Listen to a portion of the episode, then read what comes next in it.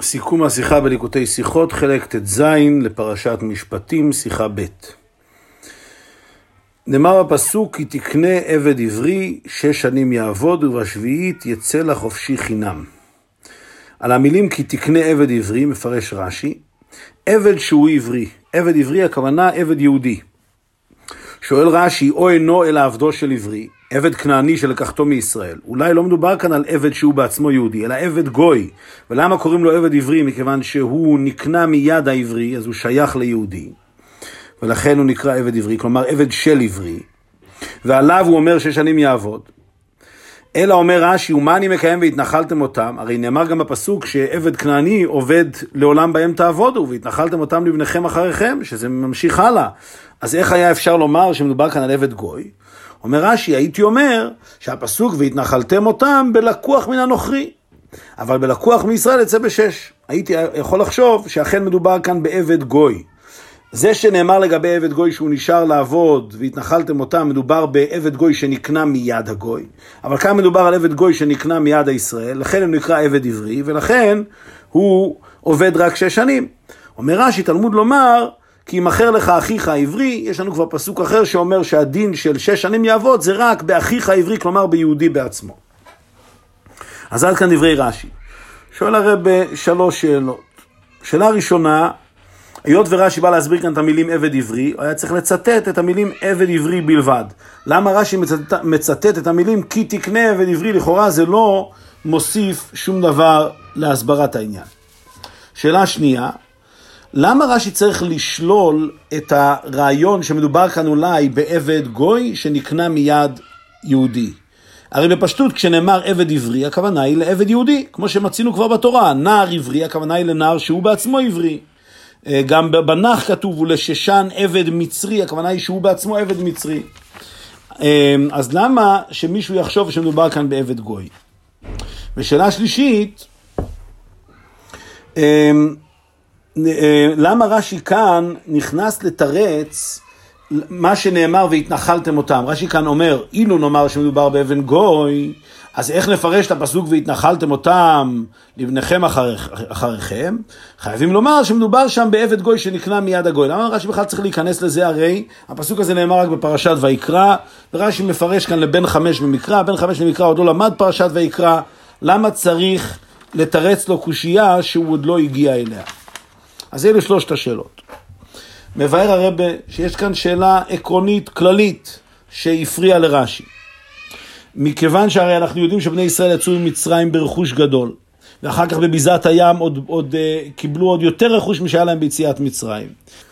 לפי זה מובן שהיה לבני ישראל עשירות מופלגת באותו זמן, ואז לכאורה לא שייך עבד עברי, כי הרי עבד עברי זה מי שנמכר כי, כי, כי ימוך אחיך, שאין לו כסף, או כי אין לו כסף לשלם את הגניבה שלו, וזה לכאורה לא היה שייך אחרי מתן תורה.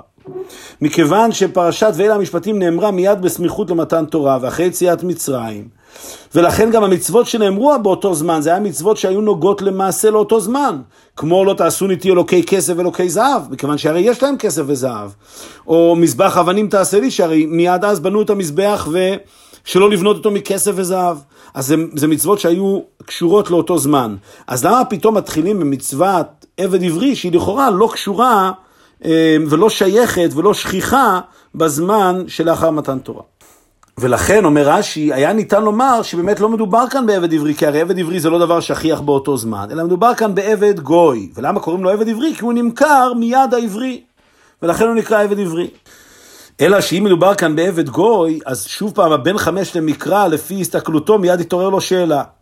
הרי הוא כבר למד על עבד שהיה עבד אברהם, שהוא נחשב עבד אה, כנעני, עבד גוי, אליעזר עבד אברהם, והוא היה עבדו של עברי, עבדו של אברהם אבינו. אנחנו יודעים כבר, אה, בין החמש למקרא כבר למד בפירוש רש"י, שאברהם אבינו קיים את כל התורה כולה. אז, ואנחנו גם יודעים שאליעזר עבד אברהם היה עבדו של אברהם במשך עשרות שנים. אז מיד שואל הבן חמש למקרא, אמ, איך ייתכן שעבד גוי עובד רק שש שנים? הרי אנחנו יודעים שעבדו של אברהם אבינו עבד במשך שנים רבות. ולכן רש"י לא יכול להתעלם מהשאלה הזאת. רק שבמקום לשאול את השאלה מאליעזר עבד אברהם, הוא שואל את השאלה מפסוק מפורש, שנאמר בפרשת ויקרא, והתנחלתם אותם מבניכם אחריכם, כלומר שעבד עברי נשאר לעבוד לעולם. וממילא זה יענה גם על השאלה של אותו בן חמש למקרא, אה, איך זה שאברהם אבינו אה, השאיר את עבדו במשך כל השנים. ועל זה רש"י מפרש, שלפי הסברה שהייתי אומר שמדובר כאן בעבד גוי, אז הייתי אומר שאכן העבד גוי שמדובר בפרשתנו, מכיוון שהוא נקנה מיד יהודי אז הוא עובד רק, שבע, רק שש שנים יעבוד, אבל עבד גוי שנקנה מיד גוי, כמו אליעזר עבד אברהם, הוא באמת עובד למשך שנים רבות. לכן רש"י מתרץ ונוגע גם בשאלה הזאת. אז אם כן, כעת מובן למה רש"י צריך לשלול את הפירוש הזה, כי מצד תוכן העניין, שאנחנו יודעים שבמצב הזה לא היה שייך כל כך מציאות של עבד עברי, היה אפשר לטעות ולחשוב שמדובר כאן אכן באבן גוי. ולכן רש"י שולל את זה, ואומר לא, מדובר כאן בעבד יהודי, ולכן גם רש"י מצטט את דברי הפסוק כי תקנה עבד עברי, כי המילים כי תקנה בעצם מרמזים על כך שמדובר על דבר שיהיה בעתיד, לא מדובר על דבר שהוא שייך להווה כעת, כי אז התורה הייתה אומרת, עבד עברי שש שנים יעבוד. למה אומרת התורה כי תקנה? כלומר, התורה אומרת, אמנם זה לא רלוונטי עכשיו, מכיוון שכעת זה לא דבר שכיח, אבל בעתיד יהיה מצב של כי תקנה עבד עברי, ואז אומרים שש שנים יעבוד. ואם כן מובן, למה רש"י ציטט גם את המילים כי תקנה עבד עברי ולא רק את המילים עבד עברי. אלא שעדיין כמובן צריך להבין, למה באמת התורה בחרה לדון במצווה כזאת, שהיא לא שכיחה במצב ההווה של בני ישראל כאשר יש להם עשירות מופלגת. אומר הרבה שזה מתרץ רש"י בהמשך דבריו, כאשר רש"י מסביר אה, למה דווקא ורצה אדוניו את אוזנו במרצע, ומה ראה אוזן להירצע מכל שאר איברים? אומר רש"י, אוזן ששמע על הר סיני לא תגנוב, או בהמשך, אוזן ששמע על הר סיני כלי בני ישראל עבדים והלך וקנה אדון לעצמו, תירצע. והרי הרצייה היא לא על העובדה שהעבד רוצה להישאר אחרי אותם שש שנים, והוא אומר אהבתי את אדוני, את אשתי ואת בניי. אנחנו אומרים שהרצייה היא על עצם העובדה שהוא מכר את עצמו לעבד, או שהוא נמכר לעבד. כן, הוא שמע בהר סיני לא תגנוב, והוא גנב ובסוף מכר ונמכר כתוצאה מזה, או שהוא שמע על הר סיני כלי בני ישראל עבדים, והלך וקנה אדון לעצמו. אז הוא, נמכר, הוא, הוא נענש על עצם העובדה שהוא עבד. אז אם כן מובן למה התורה סומכת דווקא את המצווה הזאת, אה, כי תקנה עבד עברי למתן תורה לפרשה הקודמת, מכיוון שאנחנו מדברים מיד בהמשך לאותה אוזן ששמע על הר סיני, כלי בני ישראל עבדים. ודווקא במצווה הזאת יש עונש כזה שהוא מבטא את הקשר למתן תורה. בשאר המצוות אין, העונש לא בהכרח מבטא את הקשר הישיר למתן תורה. במצווה הזאת של אה, עבד עברי יש לנו עונש שהוא בא ממש בהמשך לאוזן ששמע על הר סיני. ולכן התורה דווקא בוחרת לפתוח במצווה הזאת שיש בה עונש שהוא קשור ישירות למתן תורה.